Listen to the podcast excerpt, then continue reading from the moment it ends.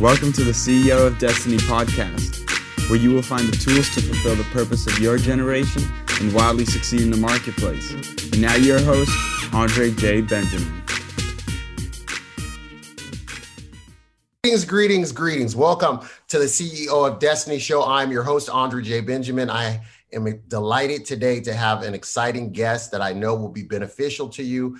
Uh, Patel is hailing from Oklahoma City. Uh, which we have a love hate relationship over in the Pacific Northwest because we love when we saw some of our talent go there and go to other places but we also don't hold anything against the people in the in the state because they didn't do it to us but yes there's a sore spot but he's uh, the founder of digital tutors he's also a, an investor he's also a philanthropist a charity donor, uh, just a tremendous leader. And we're delighted to have him on to talk about just his journey as well as how to hold some difficult conversations. I know a lot of people in our audience are trying to figure out when you have a team, how do you navigate through those difficult conversations? How do you not almost ambush? And I love how he lays that out in his book that you don't kind of ambush people. There's a little bit more to it. So, welcome, Peach, to the show. How are you? I'm wonderful, man. Thank you for having me. Appreciate yes, sir. So I, I want to know a little bit about your origin story. For those, I you know I've followed for a while. I mean, I got your book a long time ago, actually, and um, as we were having other guests on, it was always in the back of my head of saying, "Man, this is definitely somebody I want to reach out to because I really feel that the content that you gave resonated well, just in regards to, hey, it's pretty timeless. Some of the things that are these are evergreen um, topics, you know, around culture building, around tribes, just around so much that now is is definitely needed when people are working remotely and the world has really shifted, you know, to a kind of like I don't know hybrid or, or, or gumbo of, of a sorts. So, can you tell us a little bit about your origin story, who you are, and you know, kind of what drove you in your formative years? Yeah, you bet. So, uh, you know, I was born in London, England. I moved to the United States when I was four years old. My parents picked El Reno, Oklahoma, because that was literally the center of the United States. It's where Highway 81 and Highway 66 cross. And they said, that's where we've got to go. And um, they had a little motel. And so, if you've ever been in a family business, it means everybody works in the family. Everybody. Business. And it was, you know, as as soon as I was old enough to look over the counter, they're like, okay, you're in charge. We got to go to run to Walmart or we got to go to this family member. Um, and so I've always been like in this customer centric mode. The challenge for me was, you know, my parents were not going to have this trust fund for me is, you know, one day they're going to leave this empire to me. Uh, it was a, we've, we're giving you an opportunity. And they had very clear expectations of what that opportunity meant. It was either lawyer, doctor, engineer. Pick one, right? The fourth option is disgrace. You can choose that if you'd rather have that. Um, but you know that was that was their dream, right? That they wanted to give us an opportunity. My dream was to be a teacher, and so uh, I told my parents I want to be a sixth grade science teacher. They said, "Well, if you're so smart, you should be able to pay for your own school." And I said, "That's no problem. I can easily do that." And that lasted a semester, and I'm broke as a joke. So, um, but again, Andre, too proud to go back and say, okay, mom, maybe mom and dad, you were right. You know, I'll, stick this engineering thing out and I'll just get a good job and move on with life. I was passionate to be like, no, this is what I want to do. Right. And I think a lot of entrepreneurs see problems in the in the market and go, why isn't anybody fixing this? You know what? I'll fix it. And so I said, you know what? I'll figure it out. So, so uh, why? Uh, so a little, a little going back. Why, why a sixth grade science teacher? Did you have an experience with a teacher that impacted you, that made you, you know, see that as an opportunity? Yeah, here I am, a freshman in college, and pretty much my whole life I've been told, not good enough, not smart enough. You know, you don't understand well enough. Like, but I had one teacher that was like, just you're going to go change the world one day. Let's go. And I was like, I want to do that for other people, right? Yes. When But nobody would do it for me. I'm going to go do that for other people. And so uh, I, I, graduated college as a sixth grade science teacher. On the way, I had to join the army to pay for my college, and that was Absolutely. okay. Right, that was part Thank of. Thank you for your of, service. You bet. That's part of what we do, right? Um, And my parents were right. Man, it's really hard to raise a family as a sixth grade science teacher making 28 grand a year. It's just hard, right? I was like, oh my God, the insight. They knew. They knew. Those paychecks coming in were not covering things the way they should, right? Right. So I, I started teaching at the college level. I started moonlighting at TV studios at night, doing graphics. And I quickly figured out. Oh How oh did you gosh, learn graphics? Oh, you know, I'm a product of Star Wars and Indiana Jones and just video games, right? My my dad said, and this was just a defining moment fourth grade. I remember it like it was yesterday. I was just a terrible student, right? And and it was because I'm just bored out of my mind. Like I get it, but this is not fun. Let me have fun, right? And fun for me was making things, building things, creating things.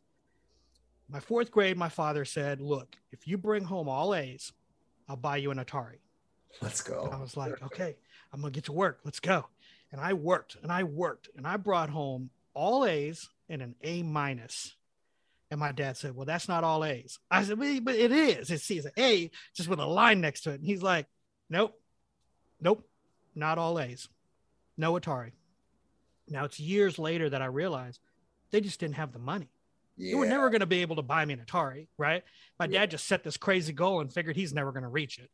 Yeah. So that's lesson number one, right? As entrepreneurs, as leaders, as founders, as supervisors, when you set an incentive out there, and your people crush it, you can't renege it.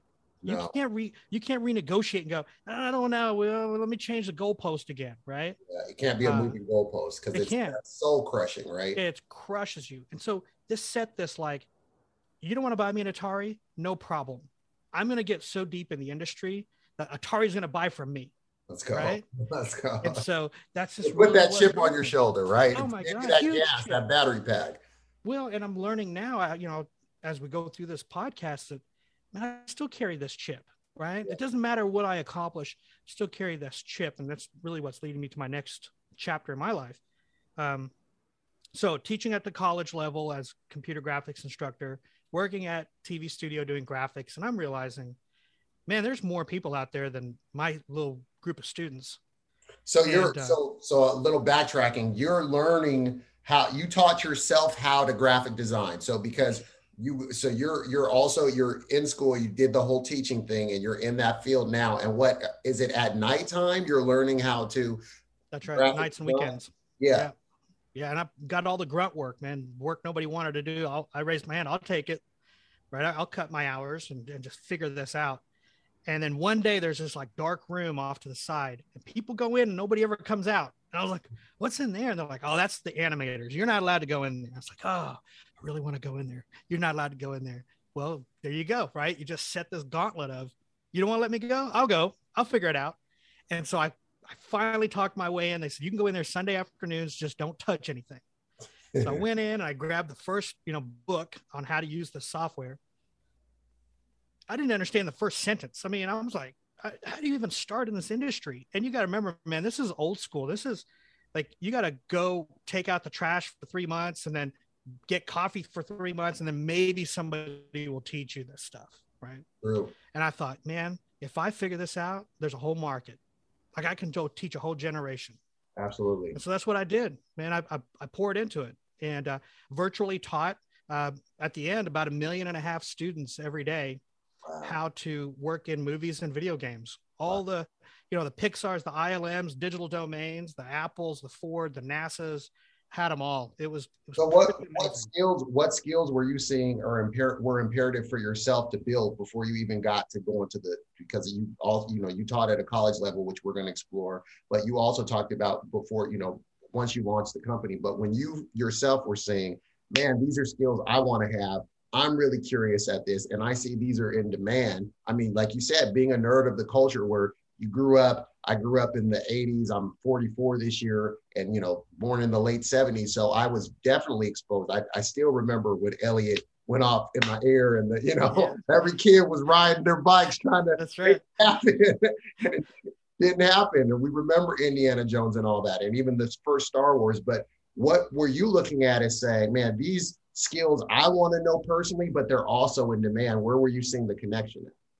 The connection was really connecting the software companies to real people. So when I say that, so my, my undergrad is in elementary ed, math and science, and my master's is in adult education. And what I really quickly figured out was all of these manuals and help documents and tutorials are written by computer scientists. They're not written by artists and or people just starting out. So the the knowledge of oh you should know how all this works. You've been in the industry my whole life, right? And I'm like no, today's my first day. I quickly figured out wait a minute, teaching adults computer graphics is just like teaching little kids math. Let's go. Right? And I can translate all these skills that I've learned in helping adults learn this new thing. And it just took off.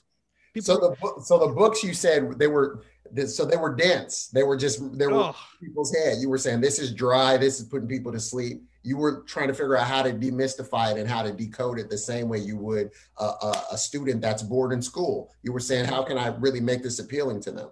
Yeah. You took your own experience. Now, if you go back to when your parents, what what did they expose you to in terms of work ethic now i know you talked about him incentivizing you or you know now decentivizing because of how it turned out but what what were they exposing you to in terms of work ethic and then also in terms of um, you know like you said it wasn't going to be an empire but were you also exposed to the value or, or did you start to think about things like uh, wealth creation and whatnot, and like looking and saying, do we have any assets? Do I do you even know what an asset is at that time when you're a kid and as you're watching your parents work? Are you looking at the quality of life and saying, man, I respect them, yet I also know that there's more out there. You know what what was going through your head, and take us back to a little bit about the work ethic and also what you were seeing in terms of you know assets, liabilities, all this type of thing.